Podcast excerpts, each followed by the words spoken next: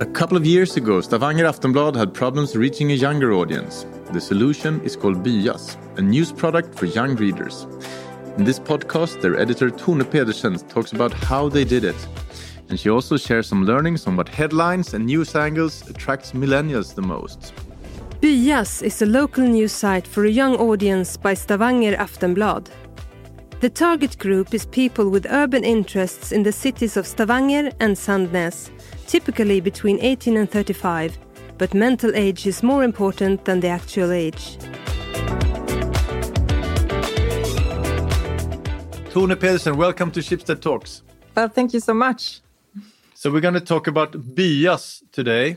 Explain to me a bit. What's Byas? It all started uh, way back in 2014. Um, that was when the management group in Aftenbladet decided that it was time to do something about reaching a young audience. And this was, of course, something that was interesting to potential advertisers. Uh, but more importantly, if we can't reach a younger audience, then where will Aftenbladet be in the future? And that uh, was the case back then. You could not reach a younger audience back we, in the days. We saw that uh, we needed to do something because yeah, the name Byas. What does it mean, Byas? Uh, it's local slang, actually. So. Um, what does it stand for then? Yeah, it's uh, what you call uh, an urban person. Person, okay. you know, like uh, living in the city area, using urban facilities, so so to speak. Yeah. It depends on where you're from. if there is um, a country guy calling someone, "Oh, you're so byas," then it yeah, might okay. be something negative, you know, like oh, "Oh, you don't know how to how to handle yourself practically. You can't, you know, like uh, use a hammer and nail and you know, like stuff like that." I get it. mm. It wasn't necessary to start a new brand. You couldn't just have started a new section within Aftenbladet.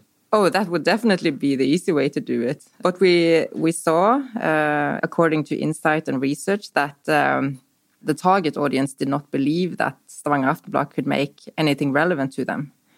So since we had so low credibility, not as a news media, but but as a creator of content for for this audience, uh, we decided mm. to make something entirely new.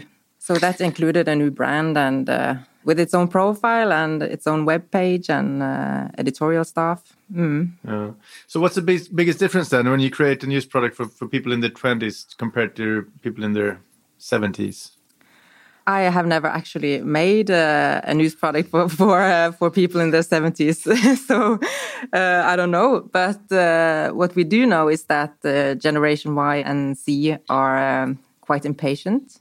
They prefer short stories uh, that gets to the point fast, as well as have the opportunity to to really dive into matters they find interesting. And we also know that they often don't prioritize news. And uh, there are many reasons for that. Often news aren't very entertaining or engaging. Um, mm. It often takes an effort to understand. And it often feels like something that uh, you have to do. It's, it's not, not something that you want to do. So if you want to reach a younger audience, I think it's crucial that you you uh, think about uh, their needs and how we can help them solve uh, their problems so how can we make news more fun? Uh, how can we make it easier to understand and uh, make it easier to stay informed? These things. It sounds like Generation Y is a bit selfish. Well, yeah, they they think a lot about what's in it for me. they do, yeah. So, can you give me an example of a typical angle for Byas I mean, a story that you would do and something that you would maybe don't. I think it's difficult to come up with an example of something that we would never do because I think it's it's all about finding the right angle. For instance, um, when thinking about this target group, you you probably would think that uh, writing about the, the government budget or the local elections is, is, is something that is very uh, dry and boring. But yeah. we have done pieces on, on these things as well. And so, how, um, how do you do that? How do you find that angle yeah, to make that work? Not like uh, the government budget. How, how will this uh, affect a young person, for instance? Yeah, yeah.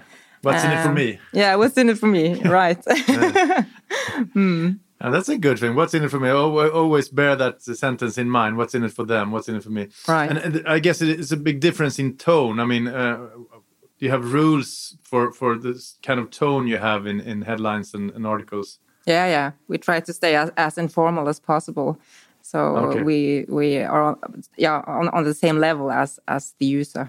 You're mixing local journalism with, with global news, right? Mm. Uh, do you have a secret formula for that? Like you- should always have 80% local and 20% global, or how do you go about? There's no secret formula, uh, and it varies from day to day. Uh, and since since we are quite a small uh, small team, there is a limit to how much local content we can publish every day. So. But fortunately, we have the, the Norwegian news agency NTB, which offers relevant content. And also, we have a cooperation with um, our sister site in Trondheim and Polaris Media. Uh, but we always uh, keep our target audience in mind when we do our selection. Which sort of articles gets the highest uh, readership in, in your site? After almost six years of doing this, uh, we see that uh, there are three categories uh, standing out, uh, and that's uh, uh, nightlife, the local bar and club scene. Even now during the pandemic? Yeah, even now they they have a lot of you know restrictions uh, following uh, Corona. Uh, so Yeah. and they are opening, they are closing, and yeah, okay. they are struggling economically. So there's there's a lot uh, a lot of stuff to do about this as well, even during the pandemic. So nightlife is one. Yeah, nightlife is ones? one. And then the, there is uh, new stuff uh, in the city areas, like new shops opening, new new restaurants, new concepts and, and uh, act- activities. Mm-hmm. Thirdly, stories about young people. That can be entrepreneurs, artists, uh, ordinary people with not so ordinary hobbies, um, Mm. or just uh, a person that has a, a strong personal history or experience.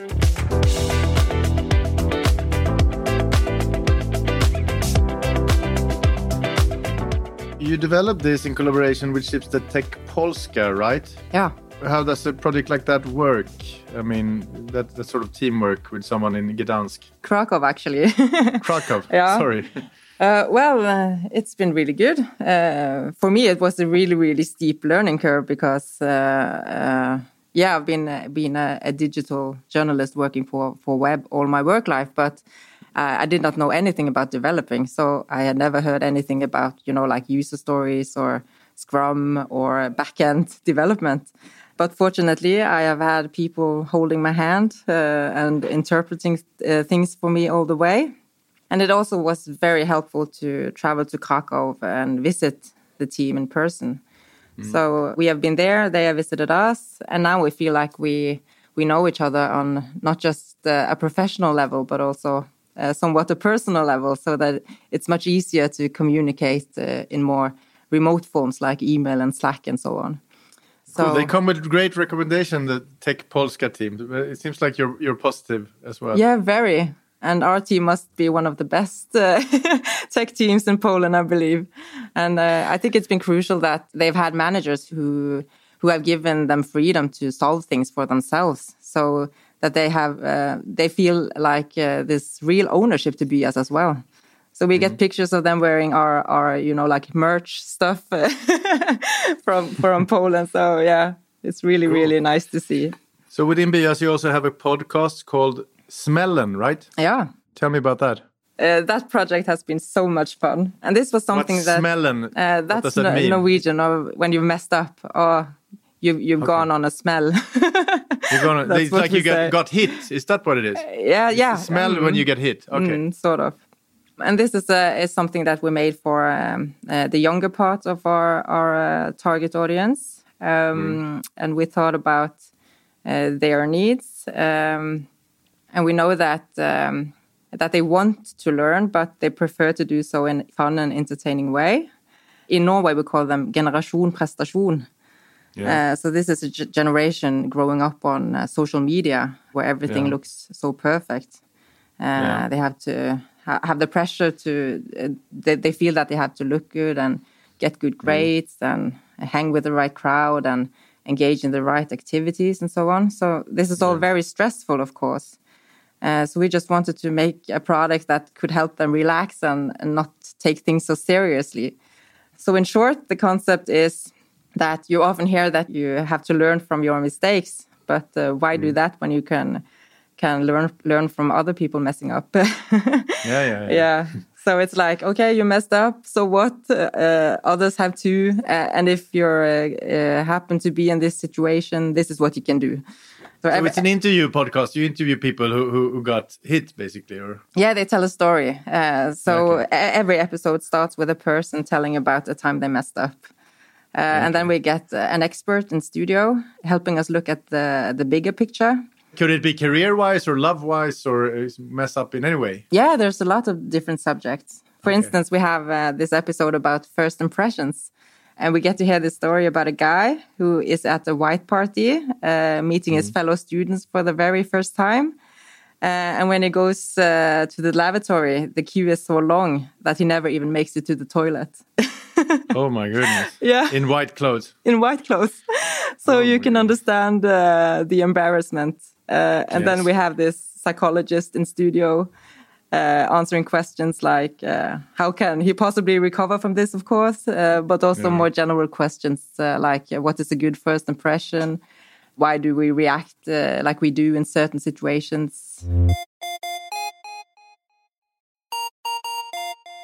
What different media platforms are Byas on? I mean, your website, your podcast, what else? Yeah, we are on social media, of course. Um, yeah. The last year we have focused uh, really on Instagram. And mm-hmm. we have made uh, content especially for Instagram as well, uh, like short videos and um, bite-sized news posts. Um, and um, I also think what about that... Clubhouse? No, not yet. Clubhouse Not yet. yet. You're thinking about it, right? Yeah, we should definitely try it out when we launch uh, Smellen season two. So in, in 20 years then, Stavanger Aftenblad or, or Byas, which one will, will still be out there? Oh, I hope we both are we have to build each other good. You did reach the target group you were aiming for. Did the advertiser get it? Did, did they like you? We saw that it was difficult uh, selling Byas like a standalone product, but we have had some uh, successes with uh, with sponsorships. Mm. So that's you know like um, something that we will uh, try to do a lot more in the future. Like um, when there's festivals, we have uh, sponsors uh, for Utopia and uh, Mablis, which are the biggest local festivals for our audience. Yeah. Uh, and also we have some uh, own concepts. Uh, and we will definitely try to sell a sponsorship of Smellen, for instance. So we, we both work for Schibsted. Uh, what, what would you say? What, what are the pros and cons while working for Schibsted? The pro is definitely that we are a part of a, a big and strong family. Uh, so mm Schibsted has a lot of muscles, uh, a lot of experience, uh, and we get to use uh, knowledge and competence that we probably would not be able to have if we we were Stavanger Aftenblad Byas was alone. And the con is that uh, when you're a part of a big family, uh, but you're a kind of a tiny member, uh, it's kind of difficult to get heard sometimes. So a younger, younger brother or sister. Yeah, youngest one in the Ah, okay, so you have to scream loud. yeah, sometimes. Great talking to you, Tone. Yeah, likewise. Um, thanks so much for coming to Schibsted Talks. Yeah, thank you for having me. This podcast was brought to you by Schibsted Employee Branding Team. My name is Hugo Renberg and producer was Jens Back.